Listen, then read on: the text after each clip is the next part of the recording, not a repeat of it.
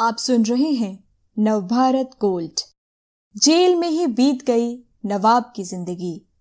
वाजिद अली शाह के पूर्वज और बनारस नरसिंहार के गुनहगार वज़ीर अली को अंग्रेज़ों ने जेल में तिल तिल कर मार डाला। जोइता दास। एक हिंट देती हूँ। जरा सोचिए, बात किसकी हो रही है? अवध के एक नवाब थे, जिनके जीवन का आखिरी वक्त कोलकाता में गुजरा। ओ क्या आप आपके जहन में वाजिद अली शाह का नाम आ रहा है? यह जवाब गलत नहीं।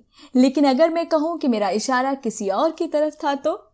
चलिए, एक और कोशिश करते हैं, एक और हिंट से। वह शख्स वाजिद अली शाह नहीं, बल्कि उनके एक पूर्वज थे। क्यों? दिमाग घूम गया ना? हो सकता है कि आप में से कुछ उनका नाम जानते हो। वाजिद अली शाह के इस पूर्वज का नाम था वज़ीर अली खान। आप में जिन लोगों ने सही नाम गैस किया, उन्हें मेरा सलाम। जो नहीं गैस कर पाए, उनकी भी कोई गलती नहीं। असल में इतिहास ने वज़ीर अली खान को करीब करीब भुला दिया है। बहुत कम ज़िक्र आता है उनका। वज़ीर अली खान का जीवन लोगों की नज़र से दूर बीता शहर के शोरगुल से दूर। वाजिद अली शाह की तरह दरबार सजाकर बैठने जैसी खुशनसीबी उन्हें नहीं मिली।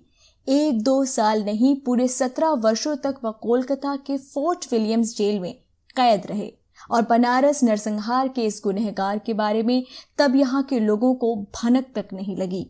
वज़ीर अली खान मामूली कैदी नहीं थे, इसलिए उनके लिए खास जेल तैयार करवाई गई। इस जेल के तीन हिस्से थे और बीच वाले हिस्से में नवाब साहब को रखा गया था। बाकी दोनों में से एक भाग में एक देसी सिपाही और दूसरे में एक अंग्रेज़ सिपाही को पहरेदारी के लिए रखा गया था।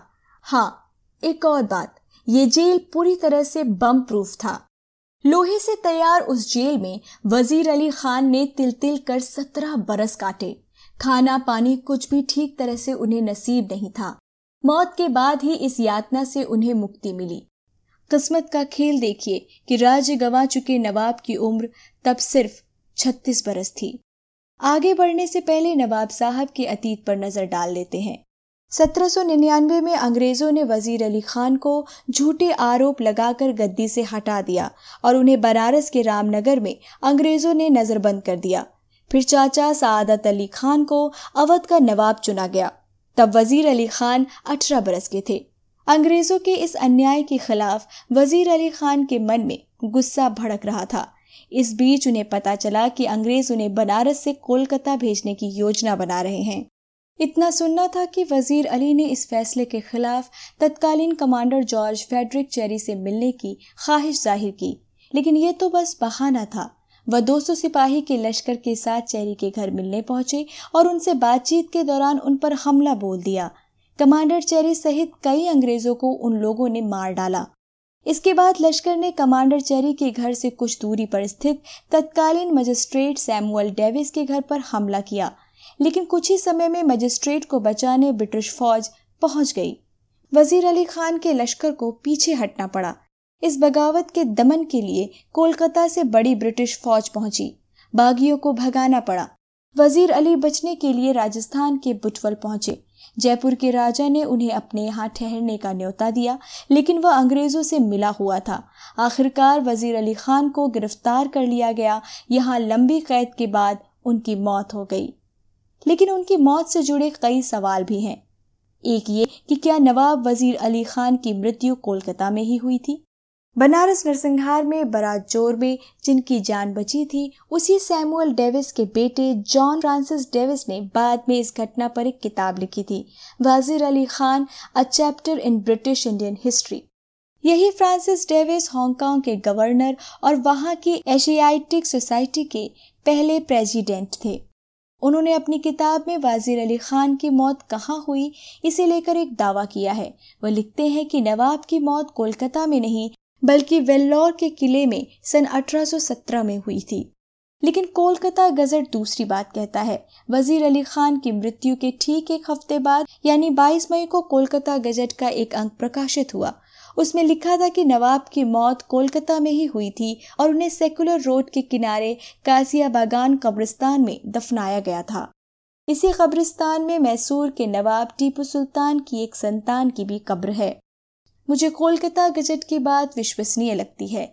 गजट के अनुसार नवाब को वेल्लोर ले जाने की बात तय हुई थी, लेकिन खराब मौसम के कारण अंग्रेज़ों को यह यात्रा थोड़े दिनों के लिए टालनी पड़ी। लेकिन इसी बीच वज़ीर अली खान की मौत हो गई।